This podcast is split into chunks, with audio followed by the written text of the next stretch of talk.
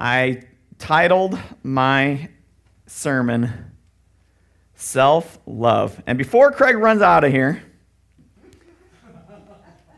let me get to the main point.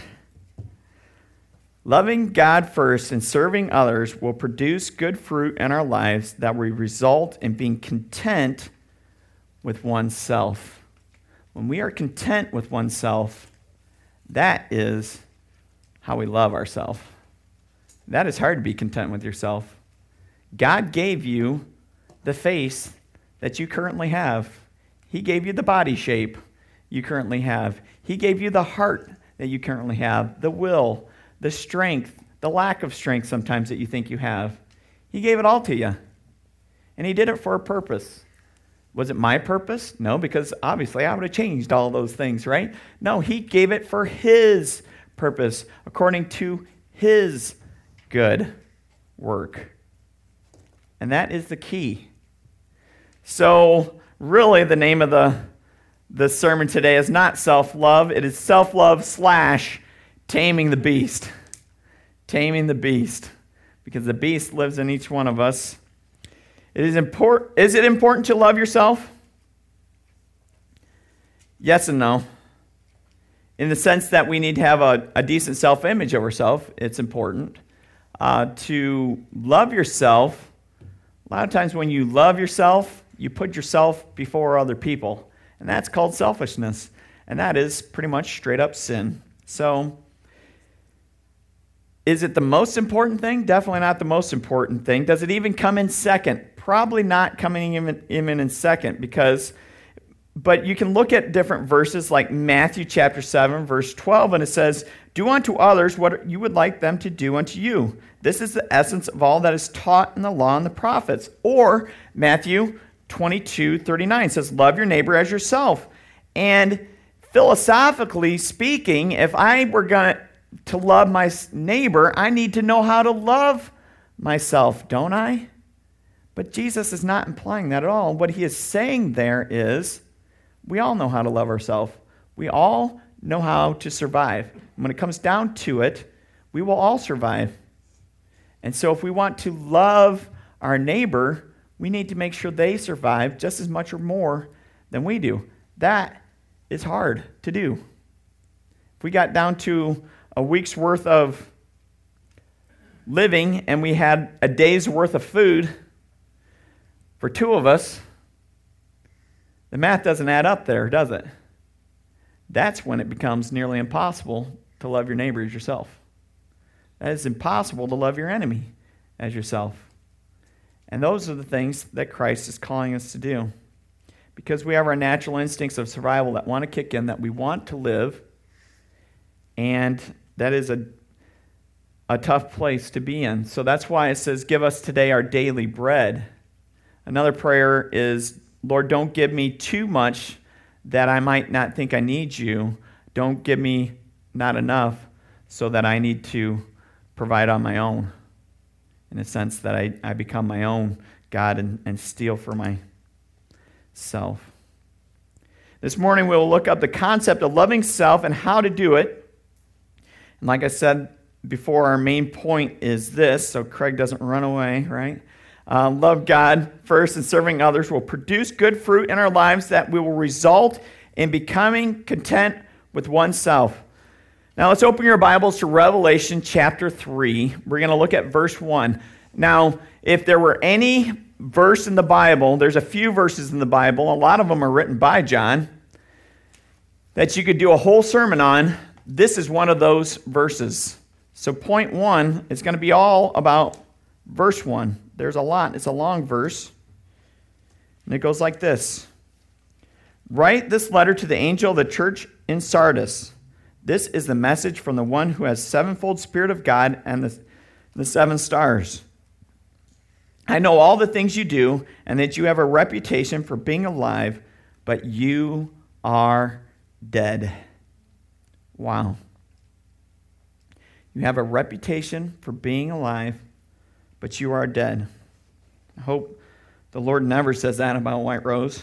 This is a difficult place to be in because in your head, it looks good, looks good on paper, People are coming in, offerings are going up, we're going to have to expand, and everything are looking good, but we've lost our first love. We've turned away from our Savior. We've forgotten God's grace. So God knows all that you do. This is a comforting and terrifying statement all at the same time, isn't it? It's comforting because He still accepts us because even though we do wrong, and it's terrifying because we do wrong. And when we focus on ourselves, we like to focus on our goodness, don't we? We like to say, hey, look what I've done. Look how I've made this happen. And sorry, I can't take this anymore.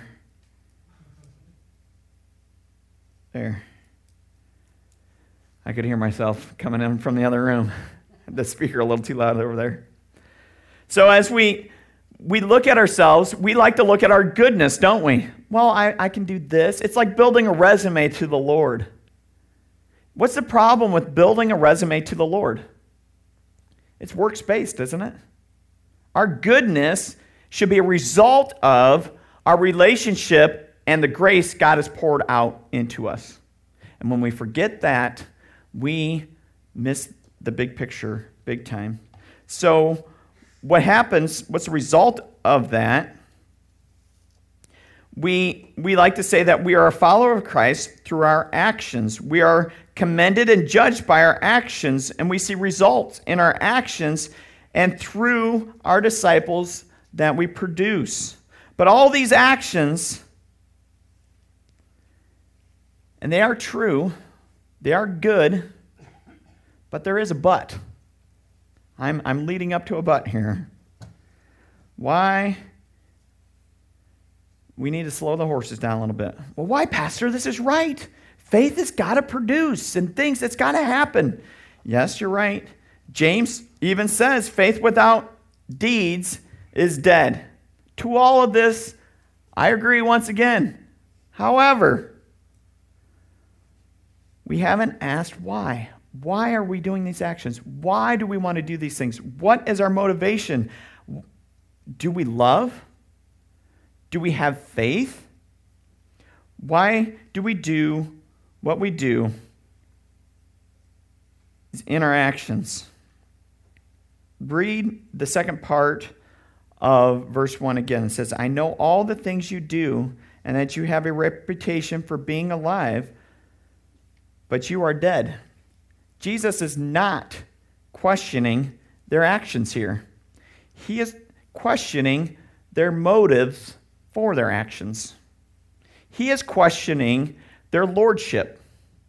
Who are you surrendering to? Who is in charge of your life? Why are you doing the things that you're doing? Are you doing it to earn favor with God? That is not. That is a self righteous faith. Okay? If you, this is high school faith, okay? If you're in any walk of life, you should be able to identify this.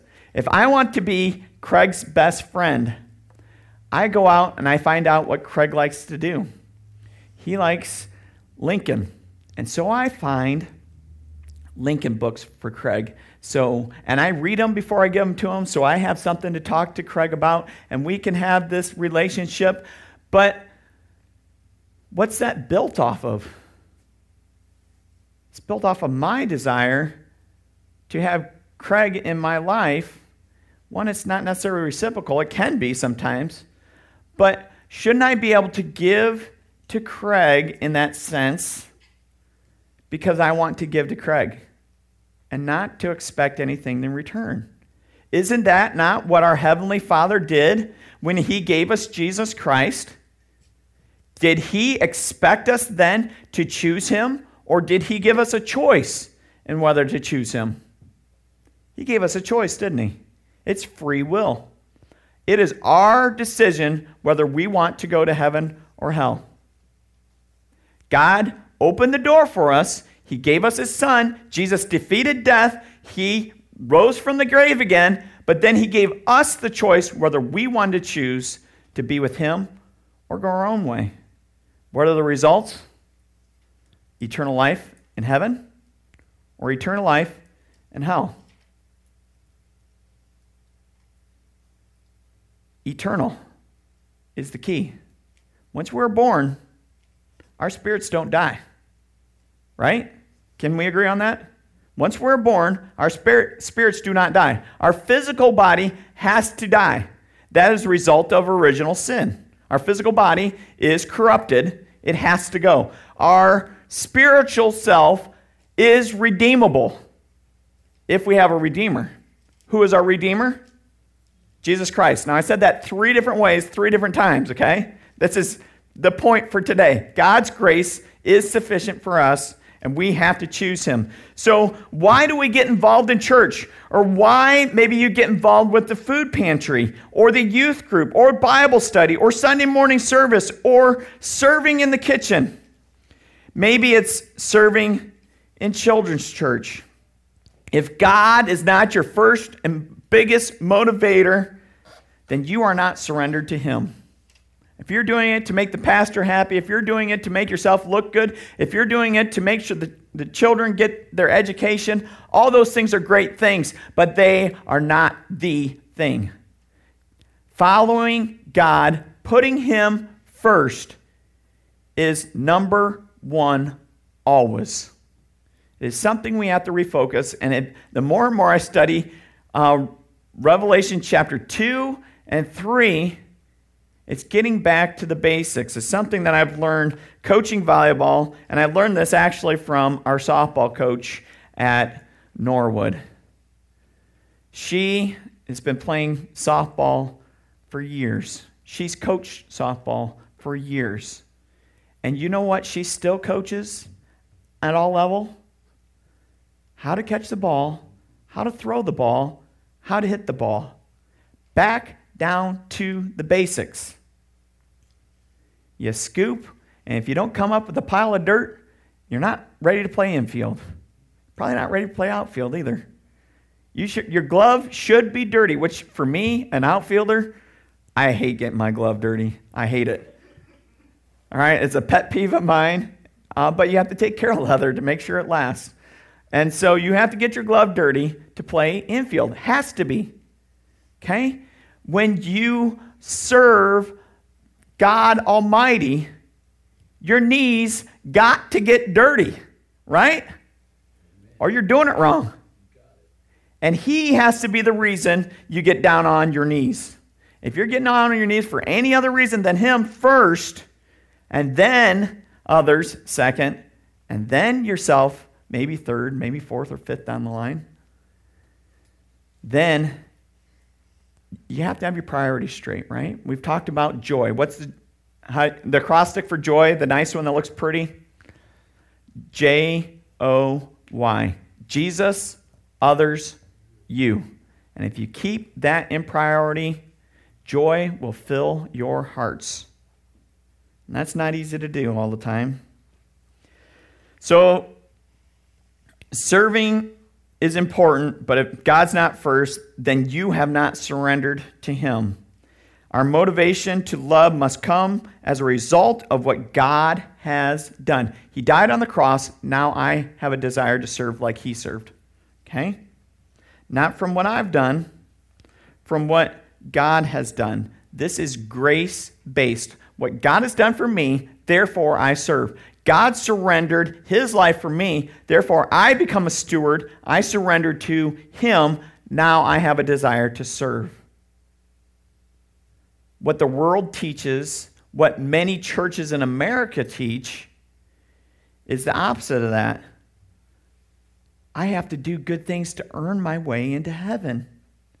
That is a lie from Satan. And it looks so good because it's filled with the truth just flipped up on its head. Satan does that all the time. You look at relationships. You look at how God works in people's lives. And a lot of times it's opposite, it's flipped upside down. I'm not going to get into that because I could do a whole sermon on that. We talked about that last two weeks in sexual immorality. So you can go back and review those things. The point is this loving God first and serving others will produce good fruit in our lives that will result in being content with one's self. Contentment is the key to self love. I'm convinced of it. When we are content, we are in harmony with the Lord. When we are not content, we have a longing in our heart that we need to take to the Lord. That's a tough, tough statement there for this pastor to hear himself say sometimes.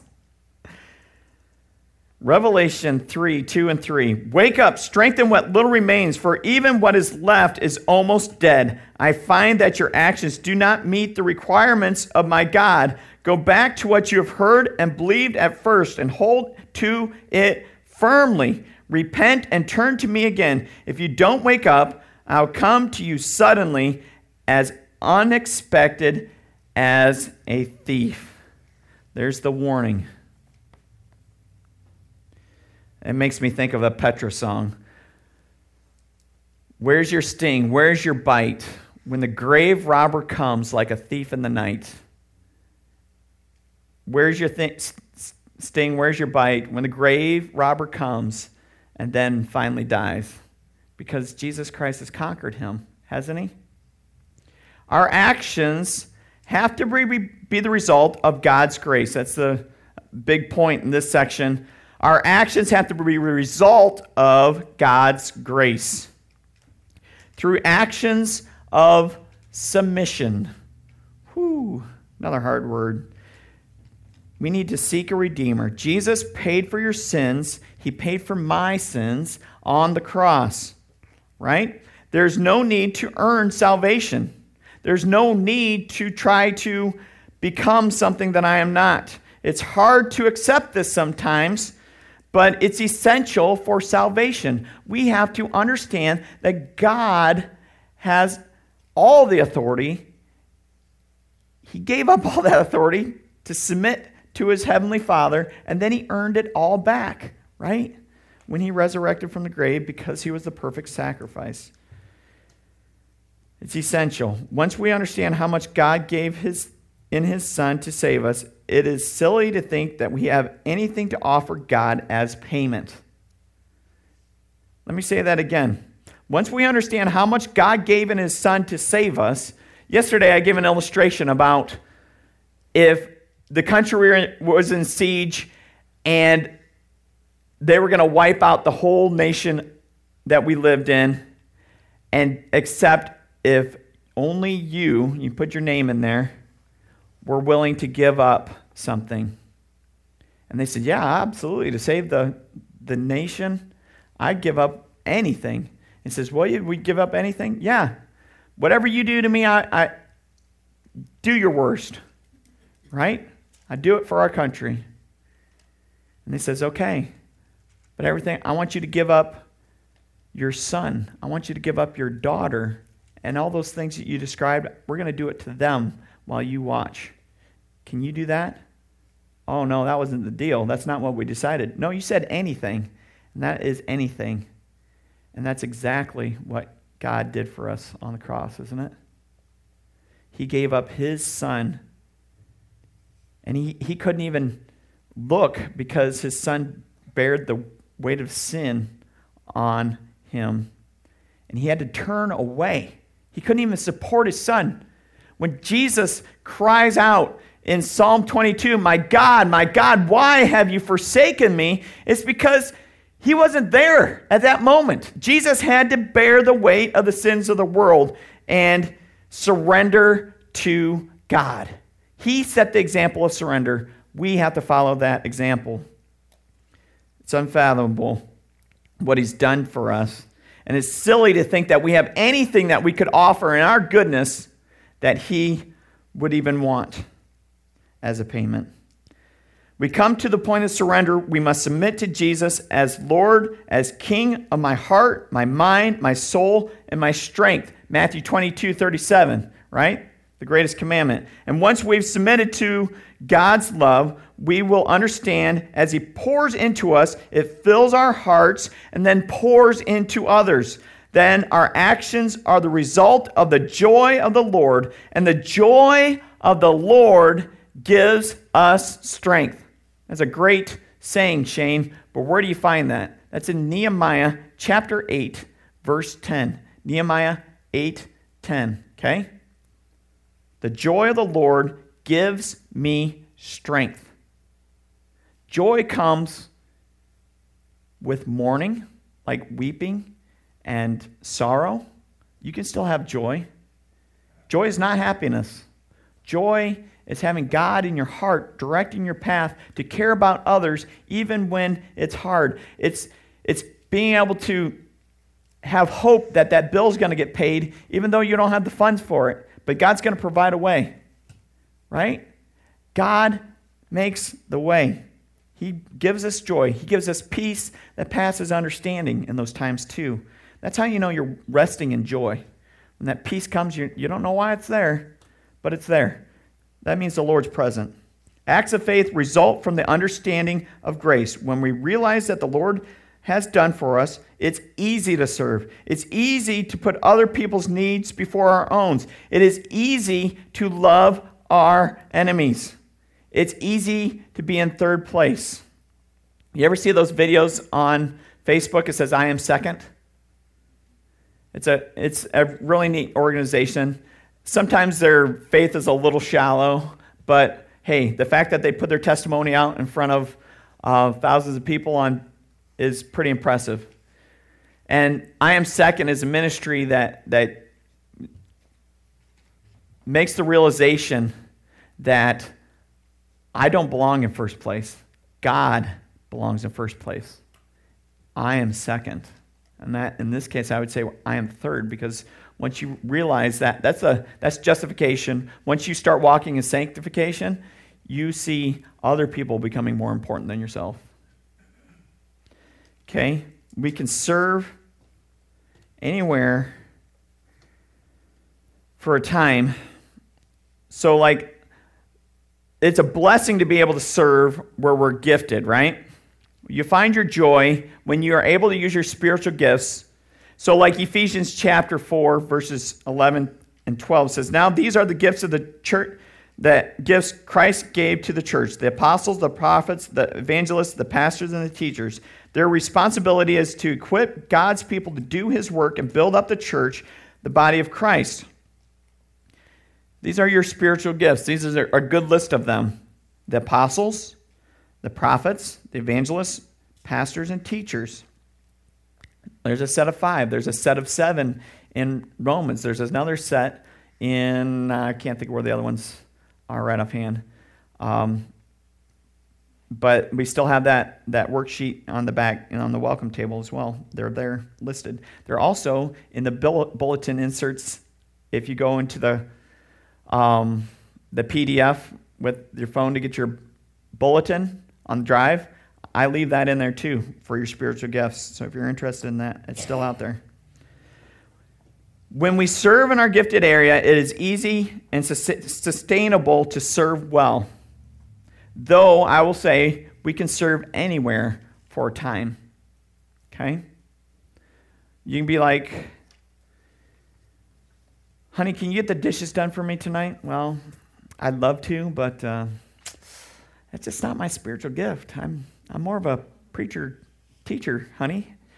And she goes, You better learn how to serve tonight. If you know what's good for you. She would never say that, but she would give me the look, I'm sure, if I ever came with that. Uh, that's hilarious. I better do some dishes today. So, but that would be ridiculous, right? How, how much would it be if we, if God asked you to share your testimony to the youth and you're like, I'm not a public speaker. He's like, I'm only asking you to do it once. Go, go in a sense, do those dishes, right? Do what you don't necessarily want to do for God's glory. I'm not a good speaker. In my in your weakness, I am stronger. Right? Praise God.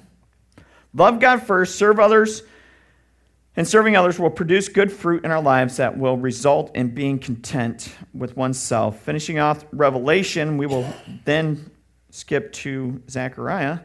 But 4 through 6 says, Yet there are some in the church in Sardis who have not soiled their clothes with evil. They will walk with me in white, for they are worthy. All who are victorious will be clothed in white. I will never erase their names from the book of life, but I will announce before my Father and his angels that they are mine. Anyone who hear with ears to hear must listen to the Spirit and understand what he's saying to the churches. This is me pausing and trying not to go on a tangent. Okay, here we go. I'm not going. Grace through faith results in victory. Grace through faith results in victory. What does winning feel like? You ever won? You ever win a tournament? You ever win a soccer game, football, baseball, basketball? Feels good, doesn't it? There's achievement. There's hitting your goals, sometimes exceeding your goals. If you're a track person, you get a personal record, a PR. Those are all fun. But in sports, for me, it was going head down as hard as I can for as long as I could. And when the buzzer sounds, I look up, and if I did all that I could do to aid the team, then I figured I won. I left it all on the court, and I, and I did my best. It was even better if the score reflected that and my team got the win as well. If I made somebody else on my team better than uh, because maybe I could have taken the shot, but I gave him the shot this time. He scored, and now he's he's figured something out. And look at him scoring all the time now. So if I got to take a little bit lesser seat, but my team does better, I'm excited. I, I kind of feel like I had a hand in that too. On Christ's team, we will get new white jerseys that show us to be pure.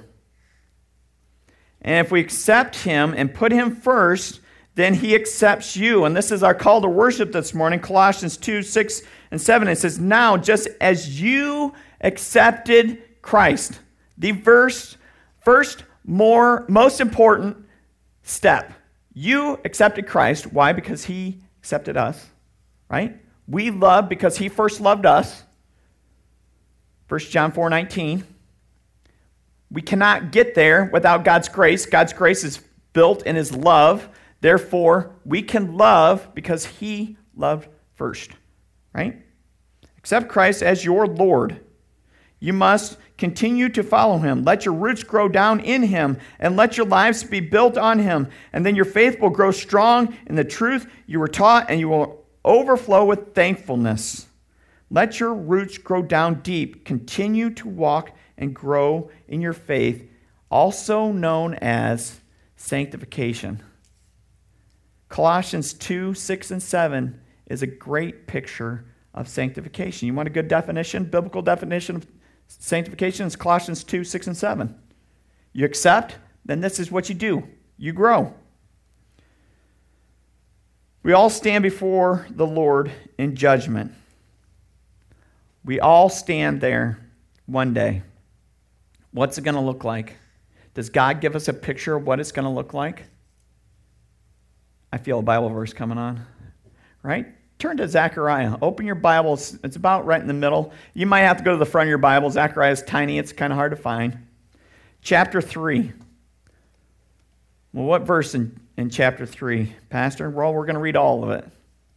Zechariah chapter 3 is the best picture of salvation happening. The process of justification and sanctification happens in Zechariah chapter 3. It reads like this Then the angel showed me Joshua, the high priest, standing before the angel of the Lord. The accuser Satan was there at the angel's right hand, making accusations against Joshua. And the Lord said to Satan, I, the Lord, reject your accusations, Satan. Yes, the Lord who has chosen Jerusalem rebukes you. Notice he rebukes Satan with God's name. Okay, that's pretty important there. Okay? This man is like a burning stick that has been snatched from the fire. Joshua's clothing were filthy as he stood there before the angel. So the angel said to the others standing there, Take off his filthy clothes. And turning to Joshua, he says, See, I have taken your sins away, and now I am giving you these fine new clothes. Where do we see that? We see that in when, uh, oh, shoot, Mary, Martha, and Lazarus raised from the grave, right? Take off those grave clothes. It's, he's referencing this passage. Then the angel of the Lord spe- spoke very specifically to Joshua, saying, This is what the Lord of heavenly armies says, If you follow my ways and carefully serve me, then you will be given authority over my temple and its courts, and I will let you walk among those others standing here. Listen to me, O Joshua the high priest, and at and all of you other priests, you are symbols of things to come. Soon I am going, excuse me, soon you're going to bring my servant the branch. Now look at the jewel I have set before Joshua. A single stone with seven facets with, will engrave an inscription on it saying, The Lord of heaven's armies, and I will remove the sins of this land in a single day. And on that day, says the Lord of heaven's armies, each of you will invite your neighbor to sit down with you peacefully under your own grape and fig tree. Praise God. Praise God. Jeshua. What's another name for Jeshua? Yeshua. What's another name for Yeshua? Jesus. That's right. Right? Now, I can see Jesus fitting this bill a lot, but I also see this being Jesus' church a lot as well. It's there because Jesus took our filthy clothes and stacked them on that him, and then he gave up and became white as snow. But there's a process there of afterwards, okay, this is what I've given you Jesus didn't need the instructions afterwards because he fulfilled the instructions beforehand. So he was naturally going to fulfill the ones afterwards. The church, on the other hand, we need to walk the process of sanctification. A lot, a lot of if you do this in the Bible, then this will happen. Right? It's important to remember those statements, the front side, to receive the backside. We just want to go to the backside and be like, okay, God, give it to me. No, that's not how it works. You have to work the front side to get the back side.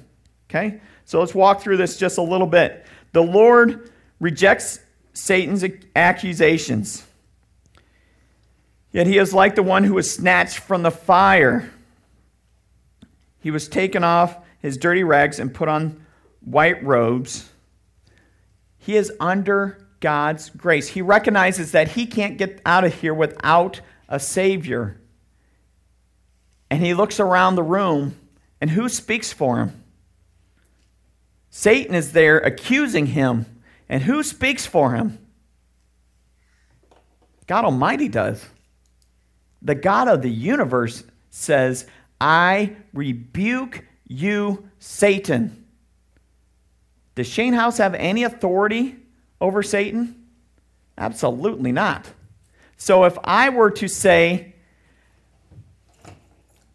Satan, look at all these good works that I've done. Look at all these good things that I've done. I rebuke you. Satan would laugh in my face and say, You are nothing. I have never heard of you. Is there a story like that in Acts? Absolutely. The seven sons of Sceva, remember? They're like, they tried to rebuke this demon. And he says, Paul, I know. Jesus, I know. But you, I don't know. And he whoops them, t- shreds their clothes, sends them outside their house buck naked and running. And uh, the fear of the Lord fell on that community, right? So if I'm going to rebuke Satan, I don't do it in Shane's name at all. That's wickedness. That's straight up wrong. I do it in the name of Jesus Christ because all my power, all my authority comes from Him. Amen? Amen? That's where we get it from in the church. This process that we see of the, of the grave clothes coming off, that is justification. Okay?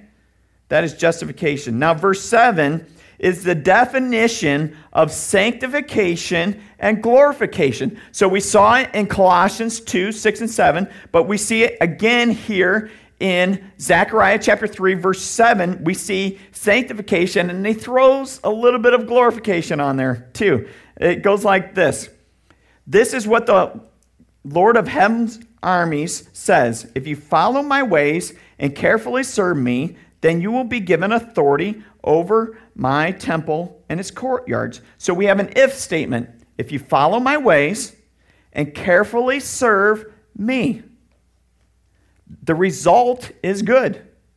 You will be given authority. What kind of authority will be given? What's it look like? That's the authority that Christ received. Right? We will be have the authority similar to the Son of God. That's pretty whoa, right? Where does our authority come from anyway? It comes from the Son of God, right? I'm not saying we're the same as Jesus, but we'll have the same authority, access to the same authority that he wields, okay? A single stone with seven facets. I will engrave an inscription on this. I don't know necessarily what the stone represents, but I would venture to guess it to be the church. It you see it a little bit later, another set of sevens in chapter four when we get there, and you see it in Revelation, talking about the seven, seven lampstands and things, and it's before the altar of God. The seven lampstands we find out in Revelation represent um, the church. Where do we see the seven lampstands in Jewish tradition? The menorah, right?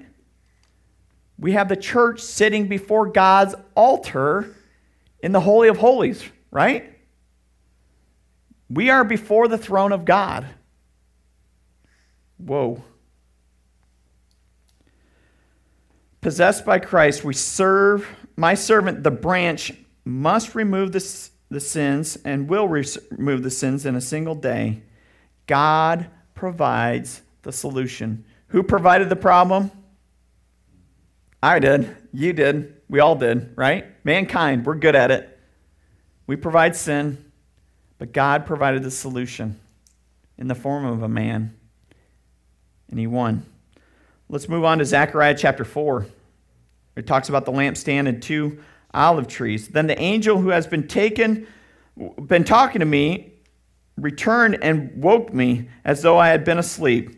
What do you see now? He said. I answered, I see a solid gold lampstand with a bowl of oil on top of it. Around the bowl are seven lamps, each having seven spouts with wicks. And I see two olive trees and one with each side of the bowl. Then I asked the angel, What are these, my Lord? What do they mean? You don't know? The angel says, No, my Lord. Okay, so the, the confusion here, he goes, You don't know it was obvious to him because he's been in the presence of the Lord. He's understood, he's seen it, and this is old hat for him. But for Zechariah, they've kind of walked away from God. They've walked away from what he desires for them, and it's not necessarily as clear as it, it used to be. Okay, so it goes on. You don't know? No, my Lord. And he says, This is what the Lord says Zerubbabel, who's the one that brings them back to and builds the temple of the Lord. He's also, Jesus descends from Zerubbabel. So we also have a Christ likeness here, because you'll see it in a second here. Is not force, is not with force or strength, but by my spirit, says the Lord of heaven's armies, nothing, not even a mighty mountain will stand in Zerubbabel's way. Mighty mountain, Calvary. Okay? That's when Jesus dies on the cross. That's what that's referring to. It will, it will become a level plain, plain before him. And when Zerubbabel sets the final stone of the temple in place, aka Jesus, the people will shout, May God bless it. May God bless it. When it's emphasized twice in the Hebrew language, you pay attention. When it's emphasized three times, it's usually referring to the God. Okay? So it's 10 times the blessing, right? Then Another message came to me from the Lord. Zerubbabel is the one who laid the foundation of the temple, and he will complete it. And then you will know that the Lord of heavenly armies has sent me. Do not despise these small beginnings, for the Lord rejoices to see the work begin, to, to see the plumb line in Zerubbabel's hand. And then I asked the angel, What are these two olive trees with one on each side of the lampstand? And what are the two olive branches that pour out the gold, golden oil through the golden, two golden tubes? You don't know?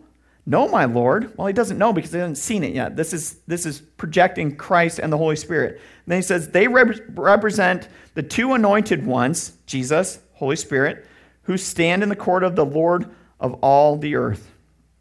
Zerubbabel is Jesus. By my spirit, this is going to happen. God's going to pour out his spirit on the earth. Only by grace and the power of God do we have the authority over sin, over death. By his grace, by his power, his authority, a mighty mountain will be removed. What mighty mountain gets us all? Death, right? God's going to remove that barrier from us through Jesus. Jesus is the final stone. He lifts us up, the new covenant of grace, a plumb line in Zerubbabel's hand. This is sanctification, folks. A plumb line. What do we use a plumb line for? Bricklayers use them a lot, right? You drop your plumb line down to make sure your wall's straight. What happens if your wall's not straight? Your house crashes, right? God wants to make sure we have a firm foundation that we build our lives on in Jesus Christ. He is our firm foundation. So, what if we see that we got a brick a little bit off? We better get our chisel out, right? We better get our chisel out. We better get right with the Lord. Sometimes it's easy to get right with the Lord. Sometimes it's the, the mortar's still loose and we can pull that or push that brick around. But sometimes those sins, they're set in there tight. And we got to get the chisel out and we got to carve that brick out to move it. And it hurts. And it's hard. And it doesn't happen right away. We want it to happen instantly, but it doesn't. So we need to straighten up. We need to live right and we need to love right. We put God first. We allow the joy to be our strength. The two olive branches that pour out into the golden oil, they're Jesus and the Holy Spirit. Grace through faith results in victory. Love God first, serve others, will produce good fruit in our lives that will result in being content with oneself. Contentment is key. When you find yourself not being content in some area, you need to examine your lordship. You need to examine where Christ is in your life. And then you need to combat that head on. Amen? Let's pray. Lord Jesus, we thank you that you are our love, that our love for ourselves results from the love that we have for you.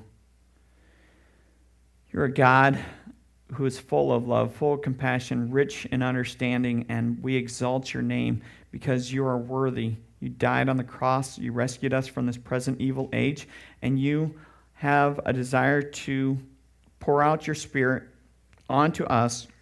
Lord, we pray that we would come to you humbly, seeking you first, loving you first, and guiding and directing our lives in a path that puts you first and then results in serving others, and then results in good works, and then results in our joy, our fun, our talent. Lord, we give it to you. Lord, I confess that I'm not always doing this. I surrender these to you once again. And I praise God that you've taught me even this week how to have the joy, have Jesus first in my life. Guide and direct us this week. Lead us, protect us as we go. In Jesus' name we pray. Amen. You're dismissed.